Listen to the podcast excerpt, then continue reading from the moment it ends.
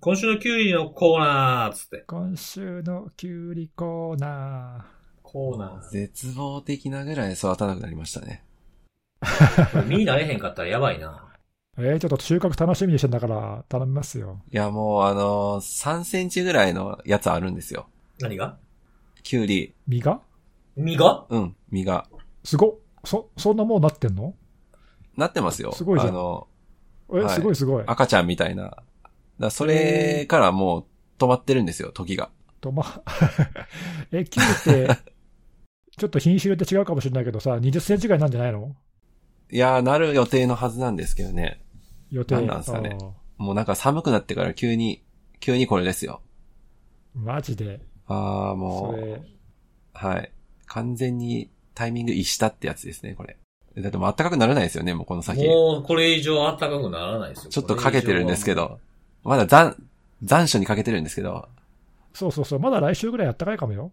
いやけど来週もなんか25度前後とか、なんかやってましたよ。ニュース見たら。ああ、そうなんだ。まあ、そうか。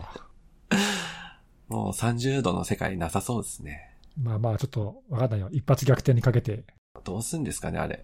どうしたらいいんですかね。収穫できなかった場合ってどうしたらいいんですかああいうのって。家庭菜園的なやつ。知るかよ、そんなの。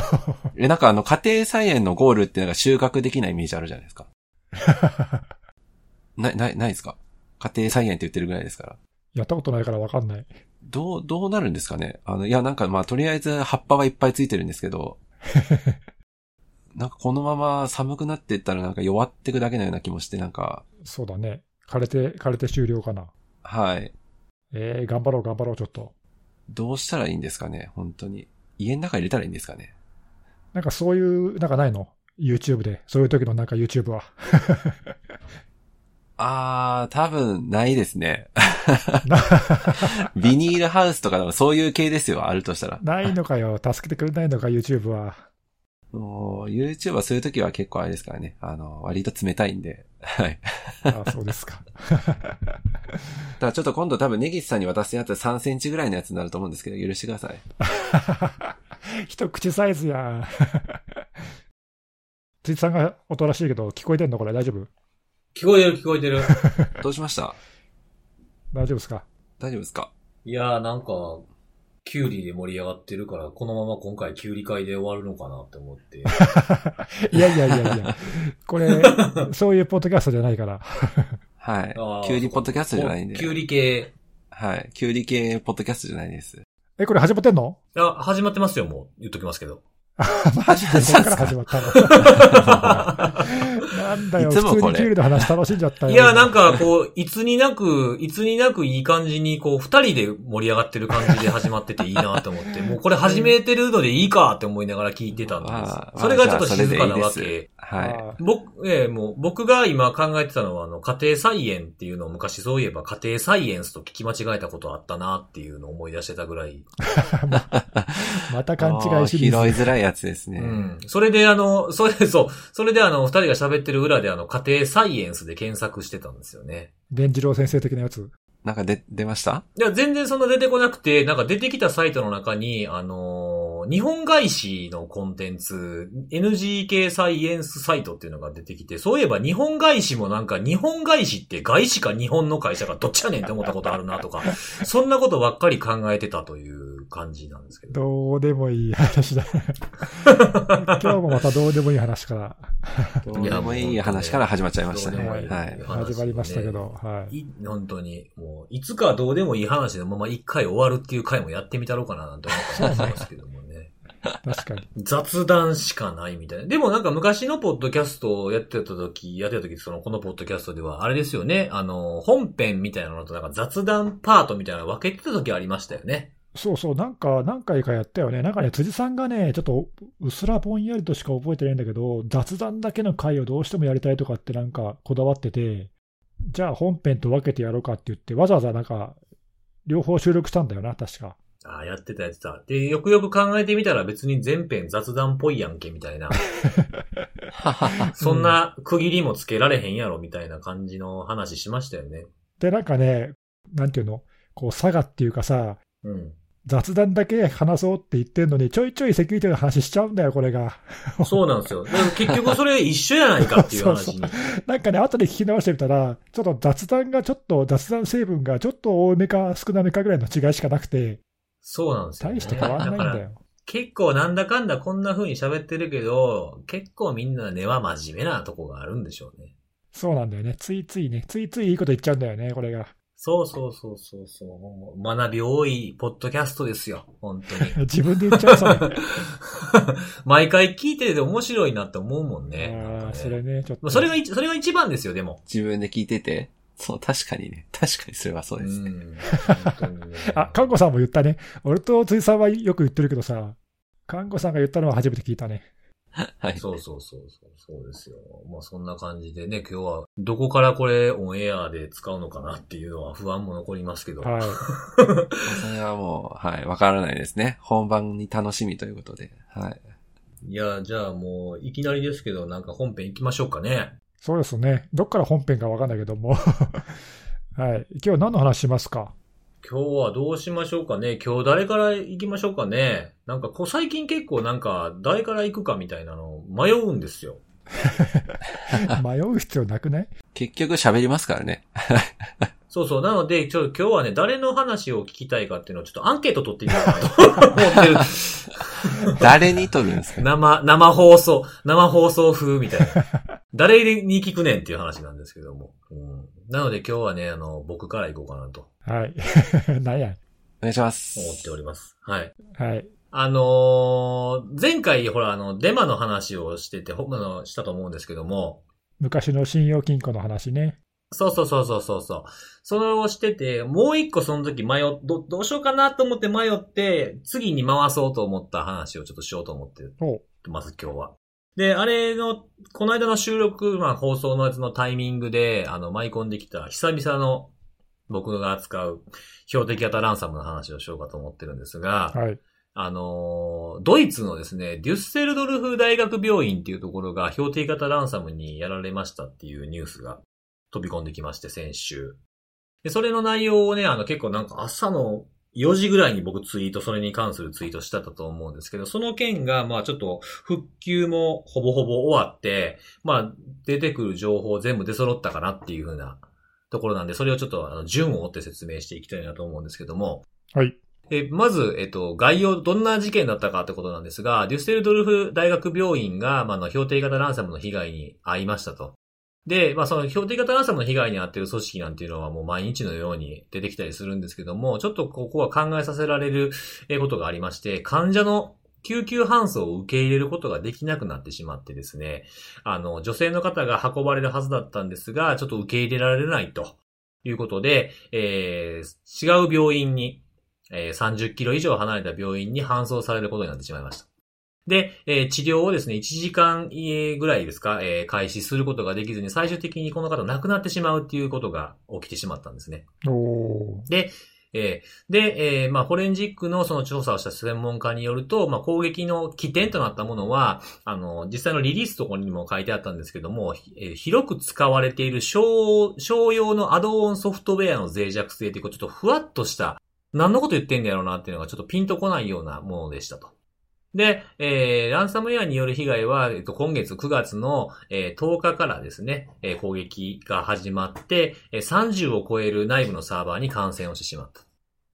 で、サーバーの一つに残された脅迫文から、この病院がですね、提携しているハインリヒ・ハイネ大学宛てのものだったんですね。なので攻撃者から見ると、このハインリヒ・ハイネ大学っていうところを攻撃したつもりが、影響が出てしまったのが病院だったっていうところなんですよ。それでこういうふうな、まあ、人が亡くなることにつながるというふうになってしまったということなんですね。で、警察はこの、調査をしているときに、いやこれおかしいやないかということで、犯人に対して、まあ、ランサムノートで連絡したんだと思うんですけども、攻撃の影響はあなたたちがターゲットにした大学ではなくて、病院であるということを伝えたらしいです。それを伝えたら、脅迫を撤回して、まあ、お金を払わないとそういったやりとりもなく複合機を提供してきて、復旧に当たるというふうに、ことが運んだという事件がありました。じゃあ攻撃者側も意図してなかった結果だったと、まあ一応そういうふうに見えると。そうですね。ほうほうほう。はい。で、まあ、ランサムウェアの、標定型ランサムだと、ものによっては、医療機関だとか、製薬だとかっていう、まあ、ちょっと最近のコロナ騒ぎに関係しそうなところは攻撃しませんとかっていう声明を出せたりもするところもあるんですが、まあ、守られてない場合もあったりするんですけども、まあ、今回は、そうだったのかということで、まあ、複合機を提供するというふうな流れになったというところですね。ちなみにそれは、搬送先が変わって死者が出たっていうニュースが出た後にそのキーが提供されたの？それよりもその前なの？そこまではね、詳しくは書かれてはなかったですね。いや、なんかほら、死者が出たっていうのはちょっとね、まあ間接的かもしれないけど、ランサムウェアによる影響っていうのはね、ちょっとインパクトがあるじゃない？そうですね。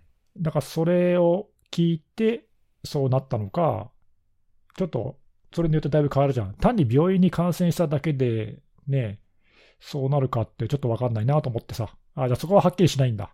そうですね。どっちが、前後の関係っていうのは、書かれてはいなかったんですけども、ただ、まあ、ここも決めてかなっていうふうに、思ったところがあって、リリース文に書かれてあったんですけど、救急医療の、まあ、搬送先ですっていうふうなものって登録されてるんですよね。うんうん。で、その登録が解除されてるってことを多分伝えたんじゃないかなとは思うんですよ。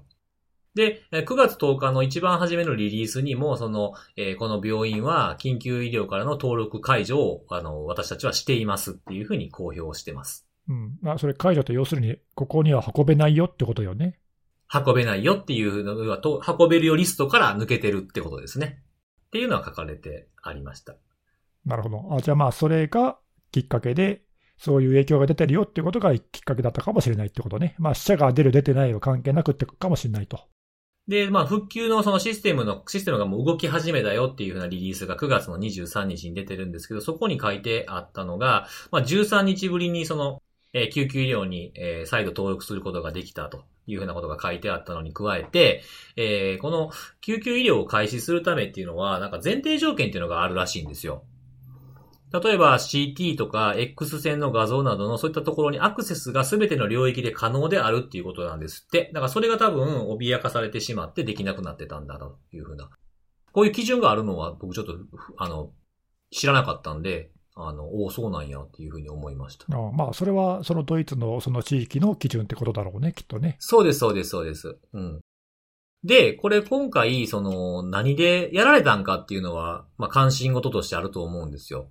で、まあ、いろんな報道を見てみると、まあ、VPN 製品の、シトリックスの脆弱性じゃないか、みたいなことが書かれてあったんですね。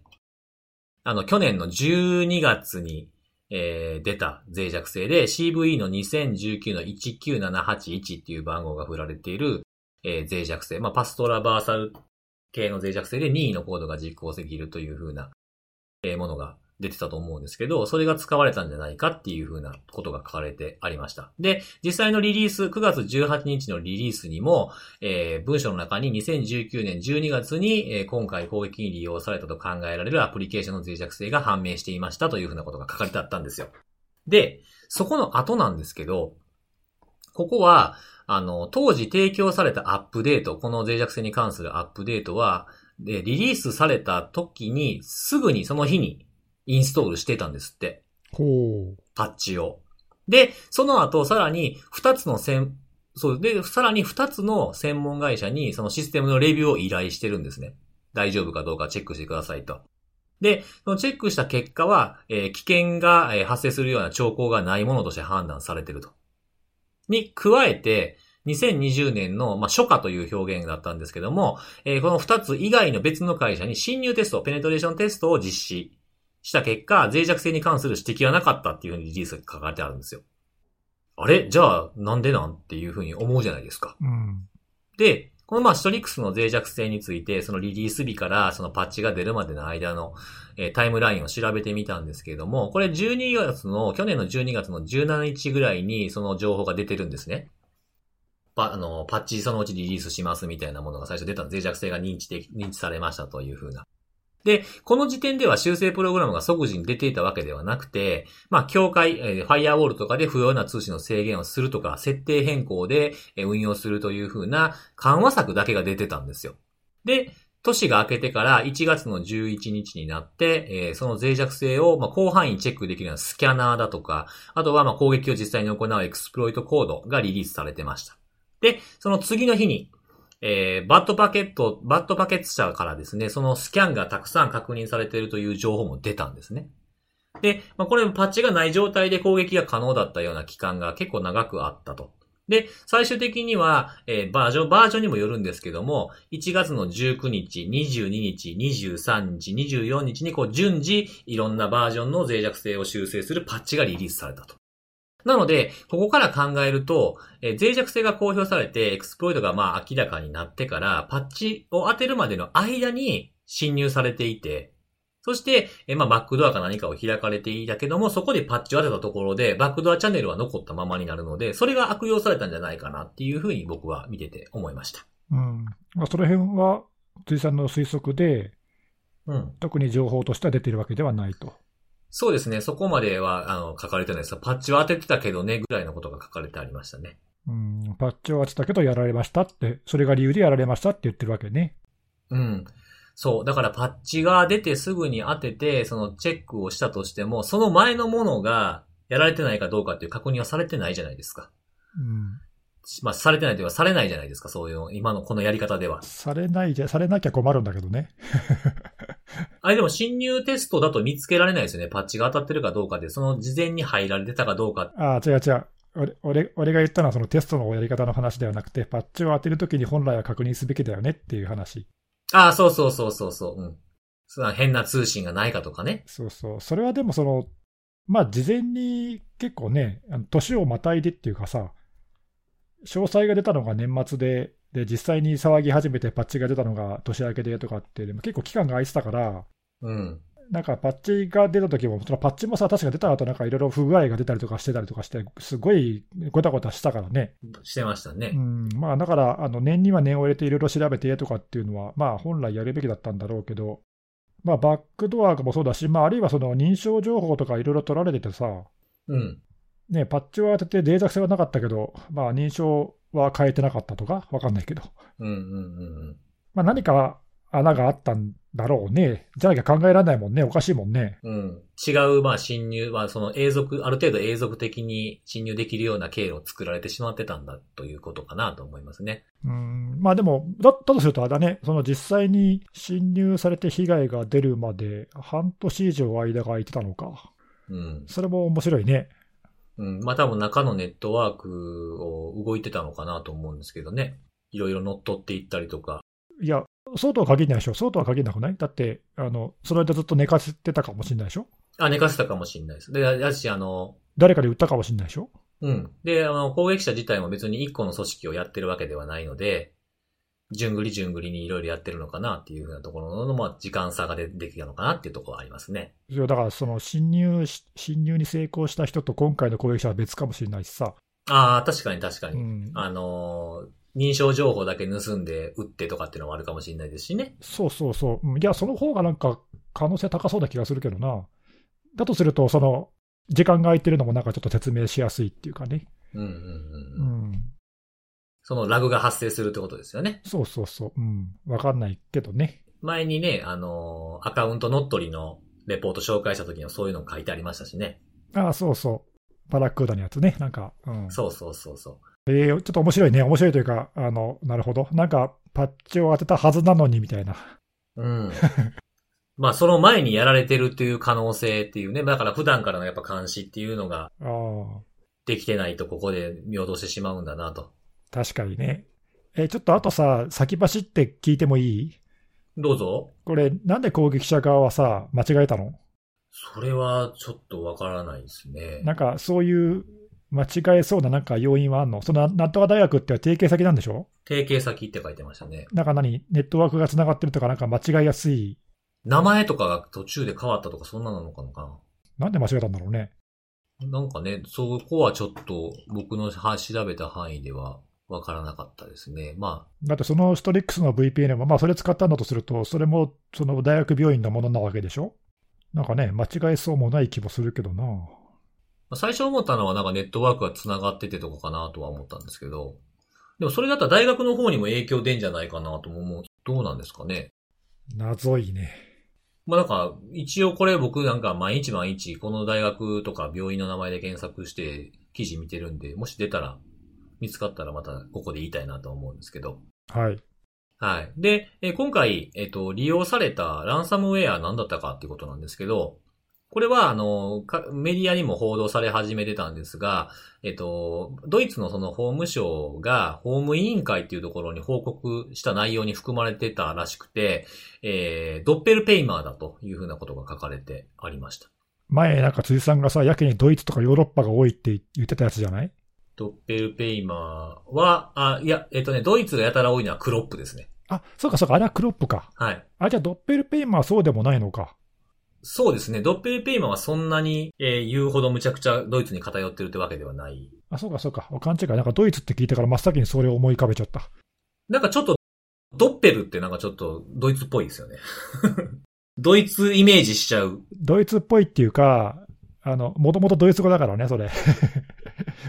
ドイツ語から来てるでしょ、それだって。あ、そうなんですか。ドッペルゲンガーとかって、うん、ドイツ語でしょ。あ、そうなんですか。だと思うよ。違ったらごめんね。じゃあ僕はちょっと生まれながらにしてドイツ語の感覚が優れてるのかもしれないですね。何も知らんのにドッペルはドイツっぽいぞみたいな。いやー、わかんないけど。そうなんだ。へえ、ドッペルペイマーね。なんでそれがはいやられてしまった。まあ攻撃したサイトにはもちろん見ましたけど、一応確認しましたけども、まあ複合キーを送ってるんで特に俺らがやったみたいなことは出てないですけどね。なるほどね。そりゃそうだよね。ドッペルペイマーってあれだよね。日本の会社の被害も出てるところだよな、確か。そうですね。日本の組織もいくつかかな、出てるかなってとこですかね。今、その僕の手元で、その集計取ってるドッペルペイマーのやつ見てみたんですけど、まあ、特にドイツは過去に1件ですね。病院は？全然関係ない紙とかパルプとかのそういう紙加工品のところを過去に一回やってる感じですかね。そうですね。たまたまドイツだったというだけかな。たまたまなのか。そうですね。結構その、まあ、まんべんなくって感じですかね。こう、ざっと見た感じだと。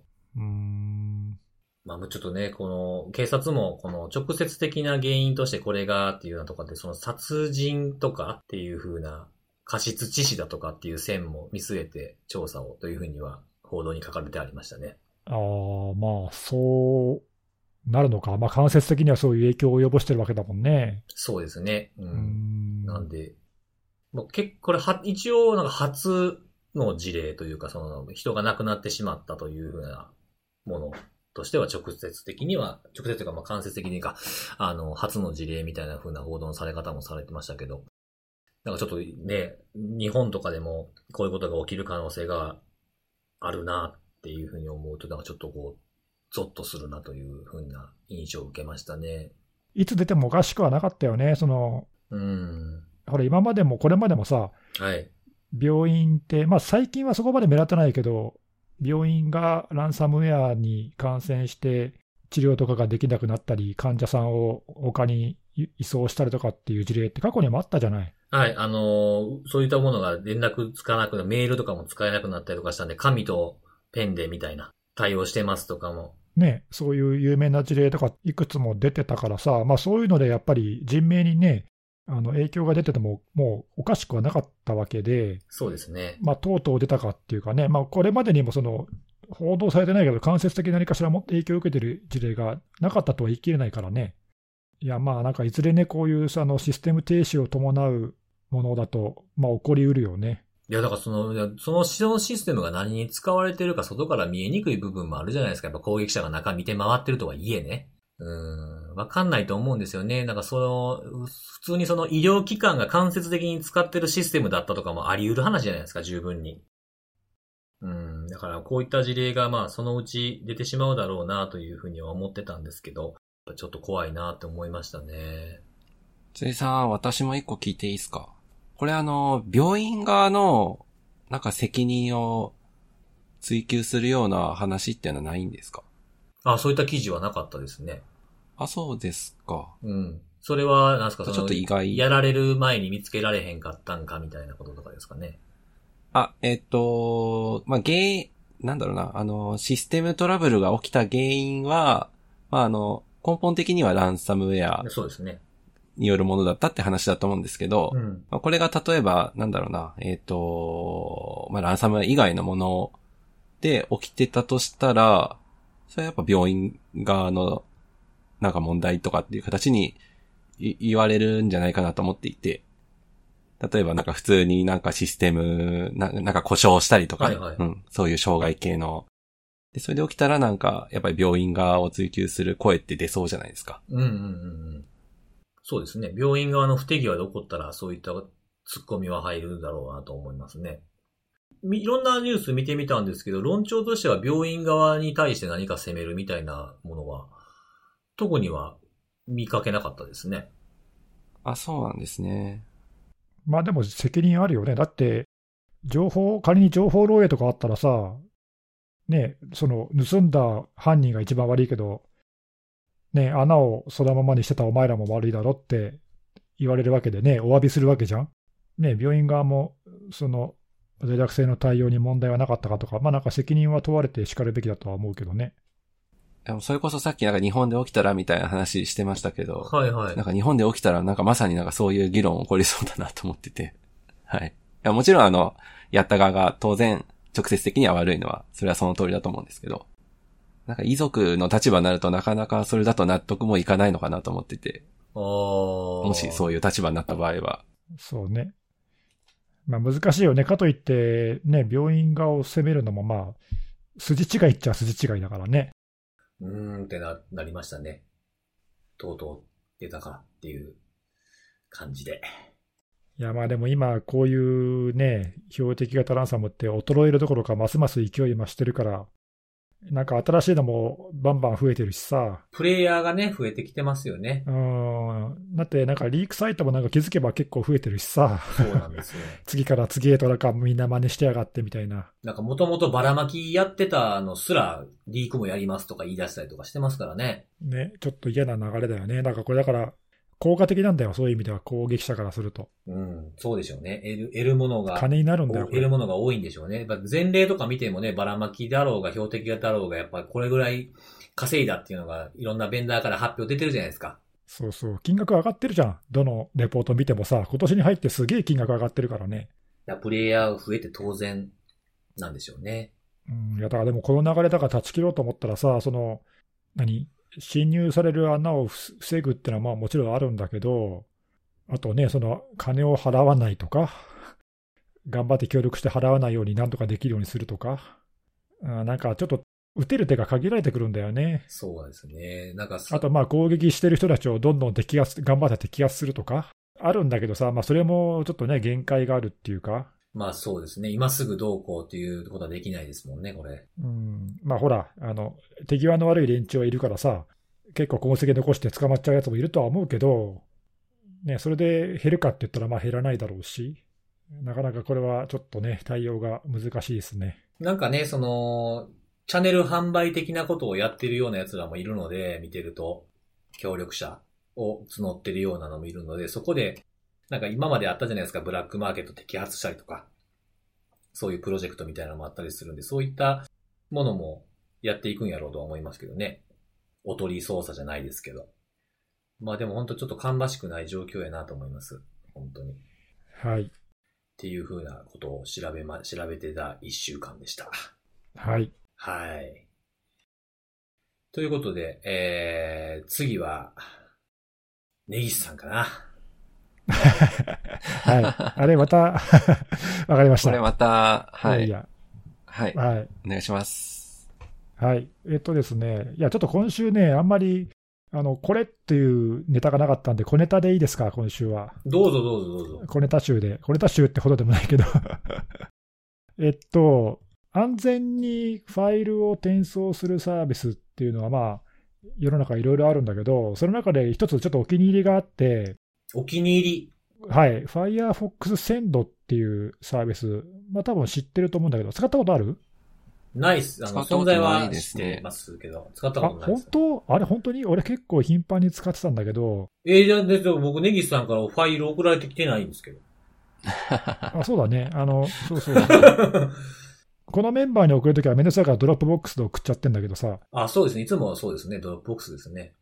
そうそう。いや、俺結構使ってたんだけど、使っていたんでお気に入りだったんですが、残念ながら、9月の17日、先々週かな、うん、に、まあ、サービスが終了してしまいまして。あらま。はい。まあ、もともとね、ベータ版だったんだよね。去年だったかちょっと正確な日にち忘れたけど、しばらくずっとベータ版として無料で提供されていて、結構いいなと思って正式なサービスになったらいいなって感じだったんだけど、なんかね、7月くらいに、まあ、なんかマルウェアの配送にこのサービスが使われてるっていう、まあ、報告があって、で、一旦それで、ね、じゃあサービスを止めますって止まってたんだよね。で、いつ再開するかなと思ってたら、なくなってしまったと。やっぱ無理やわみたいなことなんですかね。モジラって、これはまあFirefox 1000って名前の通り、モジラがやってるんだけど、モジラって、ほら、金ないじゃん、あそこ。なんかね、寄付とか一生懸命頑張って募ってるけどさ、この間も、社員4分の1ぐらいリストラするとかって言ってね。ああ、ニュース出てましたね。やってましたね。うん、だ全然お金がなくて結構厳しいので、まあなんかね、その、プロダクトをフォーカスするっていうか、集中するっていうことらしくて、まあ金にならないサービスは切るってことにしたんじゃないのかな、わかんないけど。その一つに入っちゃったのかな、問題も抱えてたしということで。まあ一応、なんかそんなようなことは書いてあったけどね、いろいろ考えた末に、熟慮の末にやめることにしました、みたいなことは書いてあったんだけど、うん、これね、まあもう終わっちゃったサービスなんでしょうがない、言ってもしょうがないんだけど、無料でまあ使えるっていうのと、あとこう、他のサービスにはない特徴として、エンドツーエンドでちゃんと暗号化してくれるサービスだったのね。なんで、その保管されているものはちゃんと暗号化されている、それで暗号鍵はしかも送信する側と受信する側の2人しか知らないという非常にセキュアな方式を使っていて、まあ、GitHub でソースも公開されてたし、とてもね、良かったんだよね。で、無料アカウントでも 1GB までのファイルが送れるっていうね、結構なサイズまで OK だったんで、うん。ここまで使い勝手が良くて、パパッと使えるし、相手には URL さえ送ればすぐダウンロードできるし、エンドツーエンドで暗号化もしてくれるっていうんで、非常に使い勝手が良かったんだけど、残念でしたという感じで。困るじゃないですか。困るんですよね。で、困るんでですね、考えました。考えた。はい。安全にセキュアにね、送れるサービスないかなということで、ちょっと一つだけ紹介しましょうと。お、何を使いましょうか。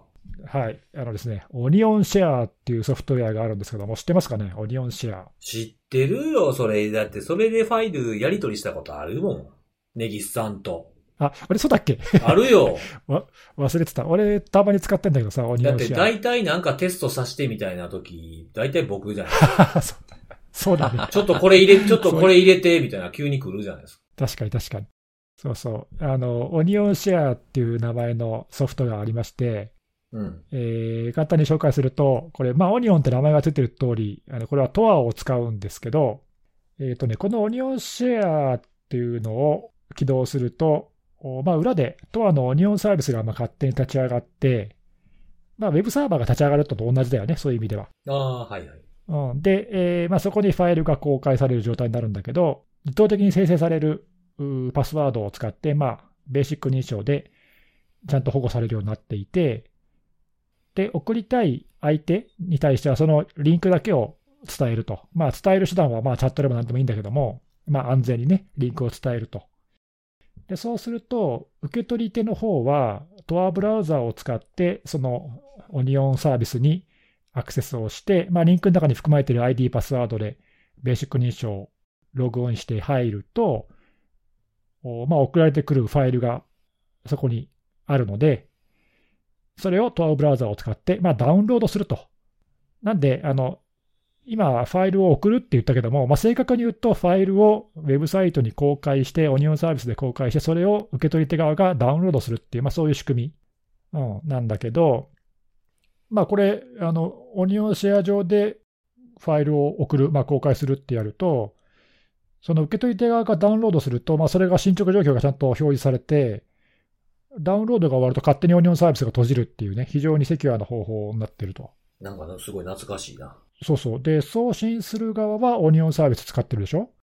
で、受け取り手側、受信側は Tor ブラウザを使ってるんで、どっちも Tor を使うことになるんで当たり前だけど、なので、どっちもその匿名性が確保されるっていうかね、送る相手とは当然知り合いだとは思うけど、そのネットワーク経由でどんな情報をやり取りしたかっていうのが、追跡される可能性は非常に低いと。そうですね。要はあれですよね、ヒドゥンサービス上にファイルを置いて、それここから落としてねっていうのをもっと簡易的にすぐできるようなものってことですよね。そうそう。だけどそれ、前も言ったけど、ヒドゥンサービスっていう言葉は今使わないから。これこの間も言われたやつや。そうそう、今はオニオンサービスっていうのね。そう、オニオンサービス。そうそう。ヒドゥンサービスっていうとさ、いかにも悪いこと隠してるようなイメージじゃん。わかる。そうですね。ヒドゥンってちょっとあんまりいいイメージないですもんね。でしょ？数年前からね、トワプロジェクトは名前変えて、もうヒドゥンって呼ぶのやめたんだよ。うん。だからオニオンサービスって呼んでください。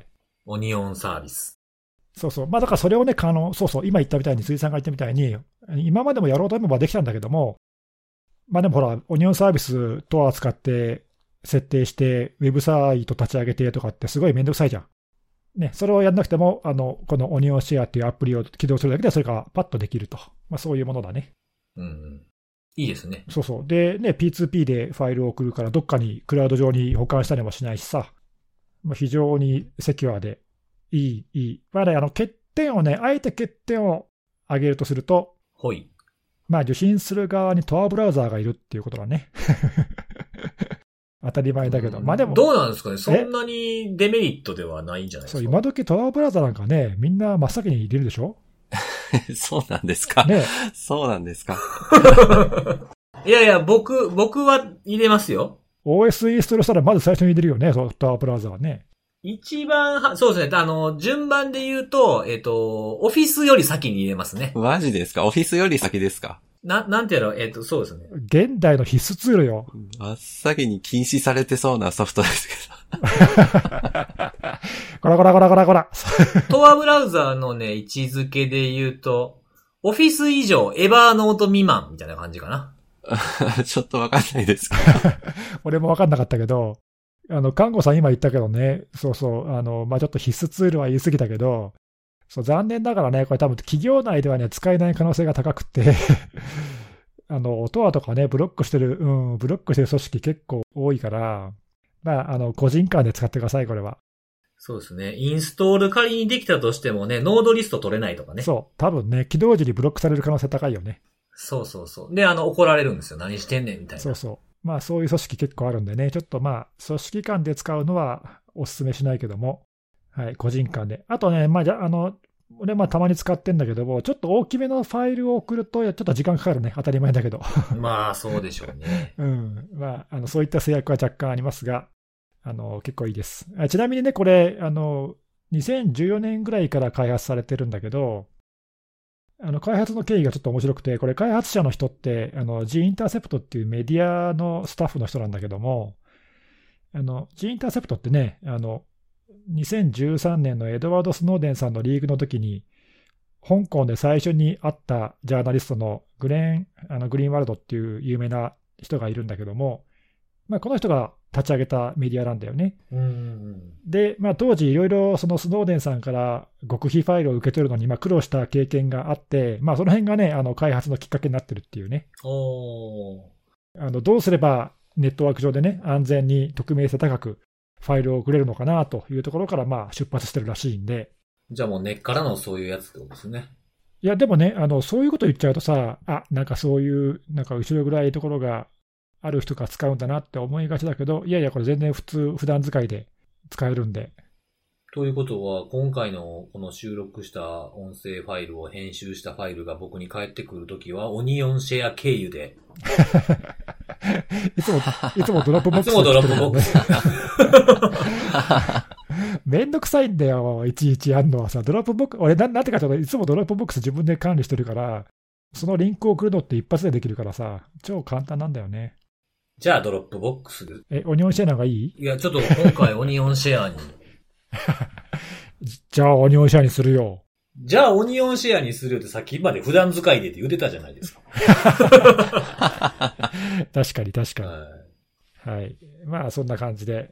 これ、ちょっとね、すいません。めちゃめちゃ素人質問なんですけど、はい、今回のこのオニオンシェアって、その両方、まあオニオンサービスっていうのかな、まあ、トアを使ってアップロードダウンロードするって話でしたけど、これエンドトゥエンドにはならないっていう。アップロードじゃなくて、アップロードっていうのは違ってて、オニオンシェアだと、例えば僕は Mac 使ってるけど、自分が使ってる Mac 上でオニオンサービスが立ち上がっちゃうんで、自分のその端末がウェブサーバーになるっていう感じになるわけ。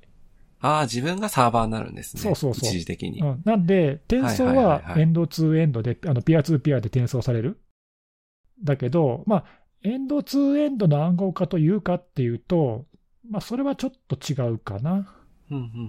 単純に、オニオンサービスにトアブラウザーでアクセスするっていうだけなんで、経路は暗号化される。なるほど。あ、そういう仕組みってことなんですね。ありがとうございます。はい。なんで、トアのリレーを6つ経由するけど、まあ自分自身がサーバーになってるんで、そういう意味では一応、まあエンドからエンドまでちゃんと暗号化されて送られるね。うん、そういう意味では非常にセキュアです。うん、ただまあファイルが暗号化されてとかっていうわけではない。うん。通信経路上での暗号ってことですね。そう。これあれですよね、自分が公開してウェブサーバーになってるから、自分のマシンはちゃんと立ち上げたままにしとかないとね、ダメですよね。そうです。その辺の制約がね、あるんだよね。当たり前だけどね。なるほど。じゃあダウンロードしてもらうまでは落とせないわけですね。そういうことです。そう、それがめんどくさいのよ、その辺が。まあでもそれは昔なんか流行ったね、普通のこうチャットするメッセンジャーアプリとかでファイル転送するのと全く同じですよね。こっちが切っちゃったら終わっちゃうんで。そう。そうですね。うん。そういう感じだね。まあでも今時みんなパソコン電源入れっぱなしなんでしょ？まあそうなんだよね。大抵の。そう。で、これ、受信側がダウンロードしたら勝手にサービス止まるんで、まあその辺もよくできてるよね。そうですよね。なんか、うん、ちゃんと切ってくれるっていうのはね。そう。まあなんで、立ち上がりっぱなしじゃないよっていうね。まあ一応認証ついてるけどさ、自分のパソコンね、そのまま晒してるのはちょっと怖いじゃん。うん。まあそういう心配はないよっていうね。まあそれはあるけど。それは僕なんか初めて使った時よくできてるなと思いました、そこ。ね、うん、ぜひ使ってみてください。はい。ということで。テック系でしたね。そうっすね。もうそれ良くないっすね、それは。なんかちょっとそういうとこかなと思って、次に行く前に。はい。ということで、次は、看護さん、今週はどんな話題ですか？はい。私、気になって、報道っていうか発表っていうか、川崎市、施設役、はい、川崎市です。日本の川崎市です。はい。の、公共施設の予約システムの話が、ちょっと興味深かったので、紹介したいなと思うんですけど、はい。これ川崎市の野球場を予約する、まあ、野球場以外の、まあ、他の施設とかも予約できるんですけども、それを予約できるシステムっていうのが、以前から公開されていて、で、フレアネットっていう名前がついてるやつなんですけど、そのシステムに対して、不正、ログインっていうのかな？まあ、不正に、ログインを試行するアクセスが大量に発生したっていうのが、7月にあったんですよ。ずいぶん前の話なんですね。はい。まあ、ずいぶんというか2ヶ月ぐらい前の話で、で、その時も私ちょっとそれ自体は知ってて、私連載してる記事とかでも一応ちょこり取り上げたりとかしてたんですけど、その後また少し動きがあって、7月の時に、そういう不正アクセスが大量にあったので、予約方法をそのふれあいネットじゃなくて、別に用意した、フォーム、まあ、なんか、問い合わせフォーム的なやつ？それに暫定的に変更しますっていうのを7月に案内されてたんですね。で、9月の、末25だかに、またその方法を変更しますっていう発表があって、はい。戻すのかなと思ったんですよ。で、よく見たら、そのフォーム受付をやめますと。やめます。で、フォーム受付やめて、はい、紙で、今後は、その予約の申し込み受け付けるように変えますっていう発表がなされていて、と思って、で、よく中身見てみると、フォームに暫定変更した後、今度はフォームに対して大量に、申し込みが送られてきてたということで、で、なんか実際の数が載ってるんですけど、野球場の10月利用分なんかは15万件の申し込みがフォームにあったりして、で、まあ多分おそらく他のなんか市民の声的なやつあるじゃないですか。そういうなんか声を寄せるみたいな。それも大体フォームとかで提供されてるものだと思うんですけど、なんかそういったものにも今後まあこんだけ大量のアクセスがあると、まあ使えなくなってしまうとかっていうようなおそらくそういった影響を考慮してたと思うんですが、そういうものをまあ考えて、まあちょっと今後もこのフォームで続けるのは難しいという判断をされて、フォームでの受付をやめてしまったと。それはもう今後ずっとやめるってことなんですか？一応もう中止って書いてありますね。フォームによる受付は中止って書いてあるので。あ、中止か。はい。紙による申し込み方法と。で、これちょっと興味深いというか、なんでだろうなって思ったのがあって、7月の頃からの話なんですけど、これふれあいネットで予約できる設備って、さっき申し上げた通り野球場以外も予約できるんですよ。例えばバーベキュー場とか。ああ、はいはい。あるじゃないですか、河川敷とか。ああいったのも予約できるんですけど、なんでか知らないんですけど、その大量の、不正ログインを施行されて、で、そのふれあいネット側の中仕組みとして、5回連続で間違えてしまうとアカウントロックがかかってしまうっていう仕組みが実装されてるんですけど、そのアカウントロックの影響を受けた人が、まあ主には野球場の予約をしてる人ばっかりだったと。あら、偏ってるんですね。はい。なんかバーベキュー場とかは、なんかその辺の話としては出てきてなくて、野球場の、予約利用者の方だけだったっていう話で、なんでこんな偏りあるんかなと思って、で、かなりその数が多くて、これはなんか毎日新聞が20日に報じてたんですけど、その当時、7月当時に、連続で、不正ログインの施行なのかな、まあ、変な接続がされていた回数がなんか1000万回を超えてたという話で、かなりの、はい、数で、まあ、むしろよくシステム落ちなかったなぐらいに思ってるんですけど、まあ、そんだけしつこい申請が、特定の利用者をおそらく想定して偏りがあったというところで、まあ、ちょっと不思議で、で、ちょっとここからは、確たる証拠もない、まあ、推測の話なんですけど、この予約が、被ってしまった場合、例えば何日にどこそこの野球場を使いたいっていう人が、2人とか3人とか、まあ、申し込みがあった場合に、抽選をするらしいんですね。おー。抽選をして行うと。いうことで、まあ、例えば、野球場を使いたいっていう方を、軒並み絶滅させてしまえば、まあ、アカウントロックをすれば、まあ、使えなくなるわけですから、絶滅させてしまえば、自分が申し込んだ球場予約が、基本それが全部使えると。まあ、そういったシナリオも成り立つと。そのためにやったんじゃないかと。はい。で、実際、これはまあ、本当に直接この件と関連があるかわからないんですけど、以前から特定の団体の方が球場を独占的に予約するような状態が続いていましたっていう話が一応あるにはあって、まあ、ちょっとこれの件と関連はわかんないんですけどね。まあ関連はあるかわからないんですけど、そういう話もあったらしく、この後、続報がちょっと気になる案件になってます。続報か。はい。これさ、でも、はい、なんか話聞いてたあたりね、その不正なログインとかなんとかって言ってるけど、単なるサービスの妨害だよな、これな。そうですね、完全にもうサービス妨害です。はい。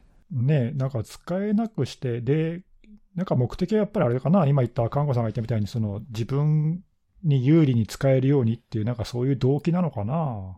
ちょっと確たる証拠はないんですけどね。まあなんかその可能性は考えない。ね、なんか単に利用申し込みができなくしただけでは多分ね、大した利益はないからね。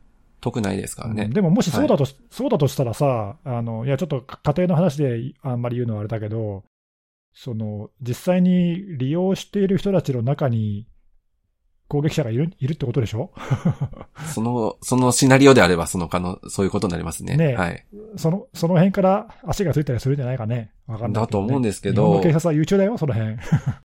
ただなんかやっぱり、川崎市自体は、違法性があるっていう判断はまあちょっと報道ベースでは、はっきりしていないらしく、違法性がこうした行為にあるかないかっていうのを検察、川崎市だから神奈川県警か、神奈川県警に相談をしているっていうぐらいの書き方で、被害届とかは特に多分出してないんじゃないかなと。でもなんかでもこれね、なんか威力業務妨害的なさ、どう考えてもこれ犯罪じゃないうん、内容的にはそんな風に感じますね。はい。ねえ。ちょっと間違えましたっていうレベルじゃないし、はい。数も。ねえ。ちょっと明らかにね、ちょっとこれはひどいよね。まあでもあれかな、その市民がやることであんまりことを荒立てなくないのかな、わかんないけど。川崎市ってそういうあれなのかな、わかんないけどね。普通の民間企業とはちょっとその辺の対応が違うのかもしれないけどね。まあなんかその自分のところの市民を疑ってかかってみたいなところは避けたいのかなっていうふうなところはちょっと今話聞いて思いましたけどね。ね、わかんないけど。いやーでもそっか、そうするとこれあれだな、紙の申し込みになってその元のふれあいネットかどうかわかんないけど、きちんとそういった攻撃に対処できるようなシステムができない限りは元に戻らないよね、これね。そうですね。はい。ずっと郵送でしょうね、この申し込み書。ないしは、その、やってる人がね、その、特定されて、捕まるかどうか分かんないけどさ、違法かどうかはその方分かんないけど、そっちが止まんない限りはダメだよね、これね。また再開したらまたやられるもんな。そうですね。ね、だって仕組み変えてもまたやってるってことは、かなりでかく粘着してやってるもんね、これね。はい。しかもなんか報道を見てると、その、システムに変えて戻しても同じ IP からってね、 IP 分かってるわけですもんね。しかも同じなんでしょ。どういうこと？毎日新聞の報道だとさっきのフォームですかね、ふれあいネットのシステムから暫定で変えた先のフォームに対しては同じ確か IP からだったかな、うん、川崎市のやつにもそうやって書いてあるよね。同一のアドレスからって書いてあるけど、まあでもそれは別に同一のアドレスから来たからってそのアドレスから何かが分かるわけじゃないからさまあそうですね、アドレスだけでは判断できないですけどね。どうやろうな、なんかでもちょっとなんか僕の感ですけど続報来そうな気しますけどね。っていうかまあ特定可能なんじゃないのかな、これ。まあ IP アドレス以外からたどれそうですよね、はい、もし本当にその辺が関係してるんであれば。ね、 IP アドレスも分かんないけどそこまでなんか気を使ってやってない気もなんかするけどな。だとしたらね、プロバイダーに紹介してとかなんとかかんとか、はい、普通の手続き取ればなんかある程度分かりそうな気もするんだけど。ですね。いや私7月の時点で方法を変えたんで、まあさすがにやってる側、そのまあ迷惑をかけてる側っていうんですかね、その大量にやってる側もまあさすがにやめるかなと思ってたんですよね。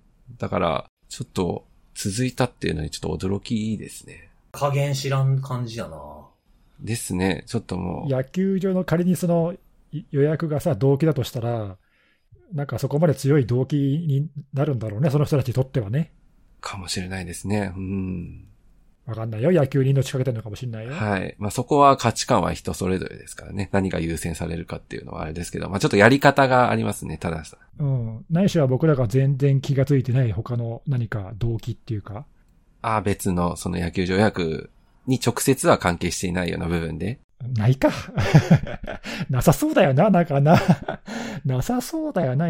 地方自治体のさ、言っちゃ悪いけど、ね、そんな別に誰もが使うようなシステムじゃないしね、こんなところに粘着するってのは、まあなんか、ないよな。他にはなんかなさそうだよな。なんかその、野球場の予約をしたかった人かもしれないですけどね、過去に。あ、恨みってこと？うん。いや、そんなんでもう毎回なんか取られるぐらいやったらもう誰も取られへんようにしたろうかみたいなかもしれないですよね。ああ、そう、それはあり得るよね。まあ、そういう意味でも、でもだからその、野球場の利用になんか強いね、なんか、そういう思いがある人ってことだよね、どっちにしろね。そうですね。うん。まあ、なんかそういうことだろうね。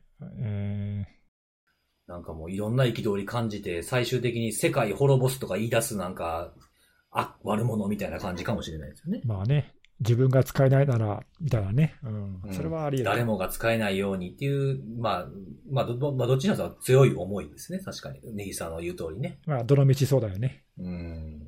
全然余談なんですけど、紙ベースに変わったんですけど、PDF 見てみる、PDF で公開されて、インターネットでダウンロードできるんですけど、ダウンロードしたものを、郵送でも受け付けてるって話で、あ、そうなんだと思って PDF ファイル見てみたら、申し込み書がそのまま PDF の中にパカッと書かれていて、点線で切り取って出してくださいっていう、そのままは出せない感じになってました。印刷して切り取るんですか？点線が書いてあるので、その点線部分を実際切り取って、出してくださいと。ほな最初から切り取ったものをあげといてくれよって話。そうですね。はい、確かにそうですよね。なんでわざわざ切るものをあげてんねやろっていう。まあそれも、あれじゃないですか、特感でやってたんじゃないですか、パッと。もうこれでいっとこう、みたいな。そこまで気が回らなかったのかもしれないですね。ということで、おすすめのあれ、今日もやろうかなと思ってるんですよ。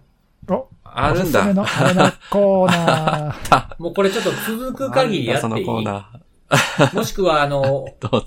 前回ほら、2つあるんだけどって、もう時間ないから1個にせえやって。そうだ。忘れてた。それだ。そうそう。それはやっぱね、ちょっと気になった人多分いると思うんだよね。もう1個何だったんだろうって。それはぜひやってほしいね。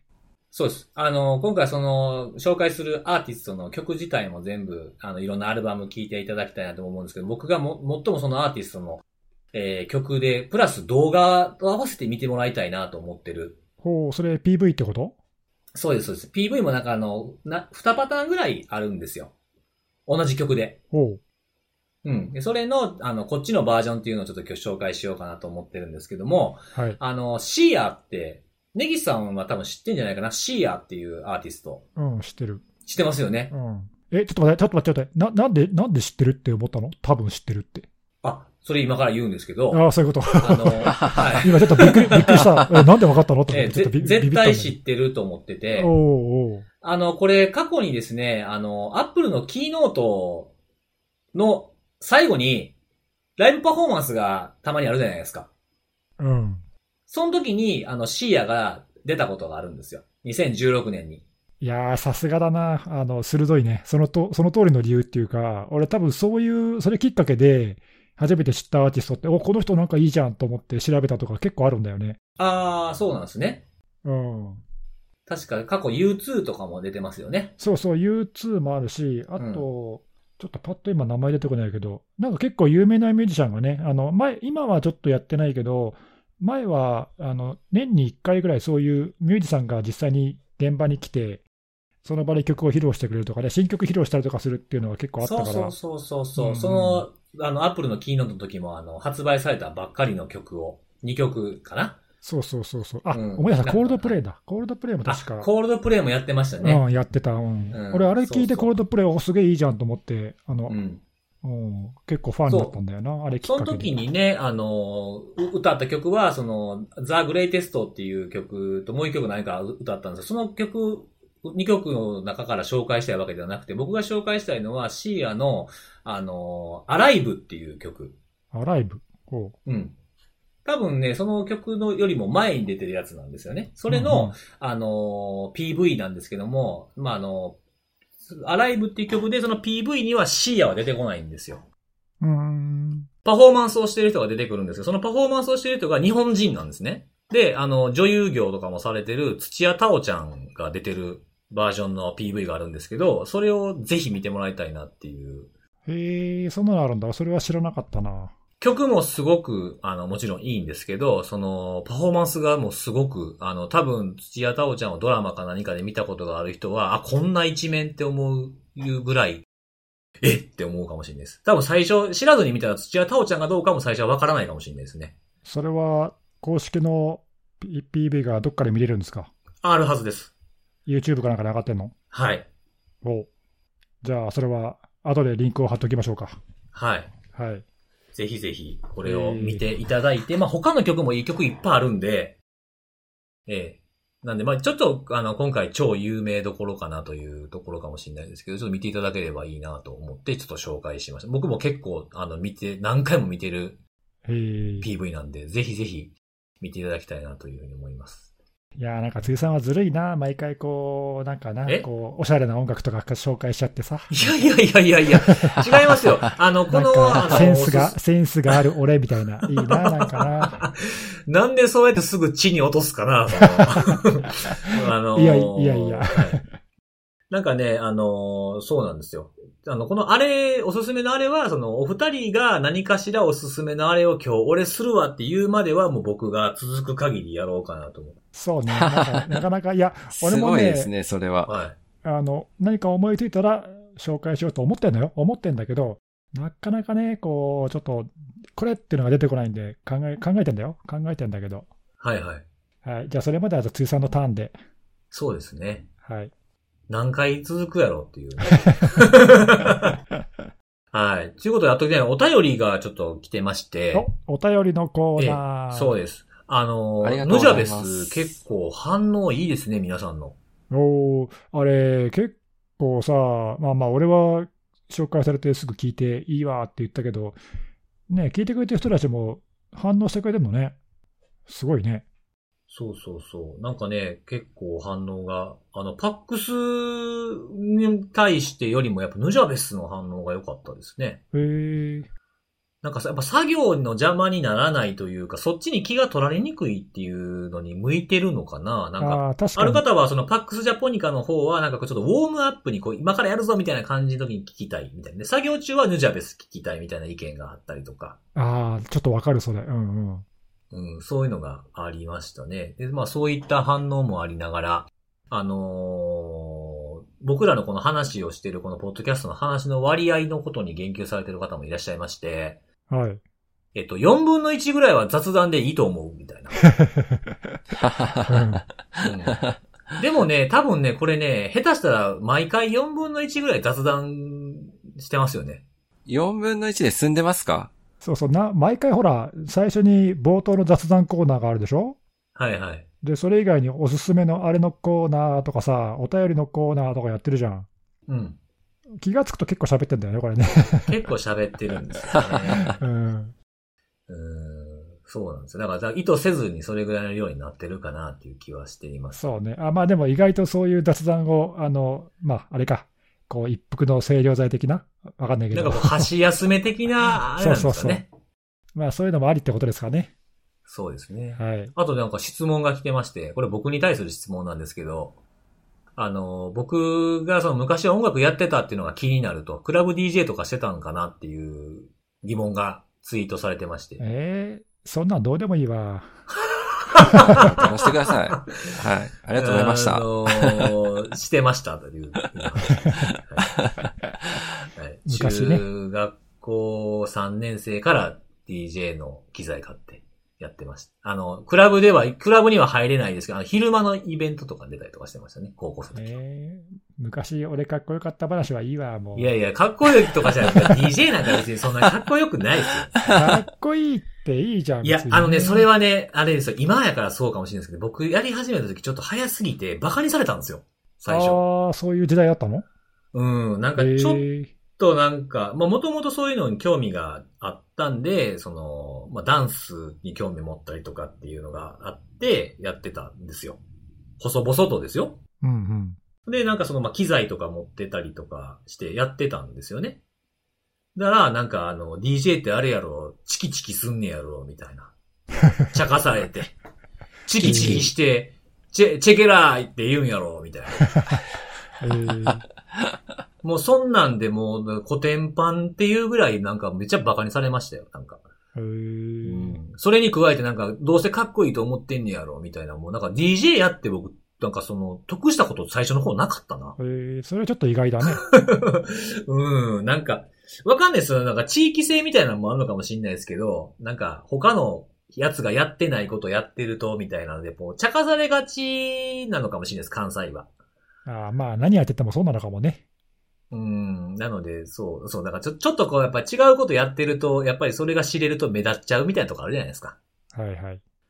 なのでそういうのがあったりとかね、しましたけど。まあなんで全然そういう、かっこいい思い出的なのはあんまないですね。そうですか、うん。楽しかったけど、うん、楽しかったし、うんうん、こういう曲紹介したりとか、その、もともと好きなんで、そういう、なんか、来た人にこう、この曲どうみたいな感じするのがやっぱ好きなんですよね、もともとね。うんうん。うん。っていうので。じゃあ、このあれでも引き続きよろしくお願いします。はい、わかりました。次回からもなんかちょっと探して、ちょっといろんなパターンを変えながら紹介したいなと思います。はい。はい。ということで、今週はそんな感じですかね。そうですね。はい。ということで、また来週のお楽しみ。バイバイ。